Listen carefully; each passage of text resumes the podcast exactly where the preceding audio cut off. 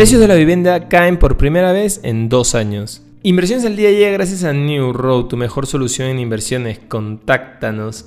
Hoy, en el plano local, el Perú registrará una expansión de 2,7% este año, con lo cual la economía del país se expandirá más que el promedio de Latinoamérica, Estados Unidos y Japón proyectaron este mes los panelistas del Focus Economicus Consensus. Además, los analistas corrigieron al alza la previsión de crecimiento de la actividad económica del país para este año a 2,7% desde un avance del 2,6% previsto en agosto pasado.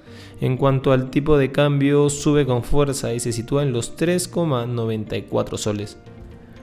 En los mercados internacionales las acciones estadounidenses abrieron al alza después de una venta masiva el lunes que llevó al Dow Jones a territorio de mercado bajista mientras los inversores se preocupan por el riesgo de recesión. El Dow Jones Industrial sube un 0,2% mientras que el S&P 500 sube un 0,25% y el Nasdaq Composite un 0,66%.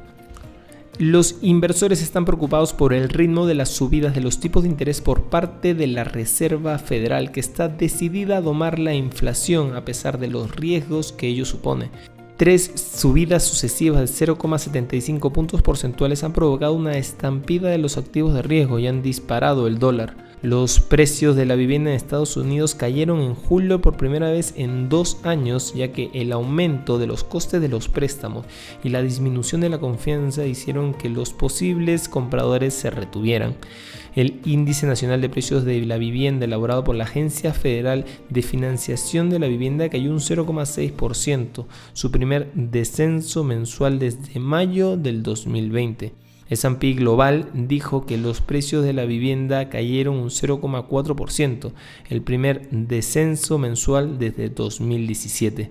Por otro lado, el dólar se tomaba una pausa el martes de una subida incesante, ya que tanto la libra esterlina como el euro y el yen japonés recuperaron algo de terreno desde mínimos de varios años, pero los fundamentos de mediano plazo seguían favoreciendo al billete verde. La libra esterlina subía más de 1% a 1,0810 dólares, en camino de su mayor ganancia porcentual diaria en casi 7 semanas, mientras que el euro avanzaba un 0,2% a 0,9629 dólares y el dólar retrocedía un 0,3% frente al yen a 144,28. Y no queremos irnos sin mencionar que el presidente de la Reserva Federal, Jeremy Powell, comentó hoy durante un panel de discusión sobre finanzas digitales organizados por Banque de France que los activos financieros digitales requieren regulaciones adecuadas para garantizar la igualdad de condiciones y proteger a los consumidores. Dentro del ecosistema de finanzas descentralizadas existen estos problemas estructurales muy importantes en torno a la falta de transparencia, comentó Powell.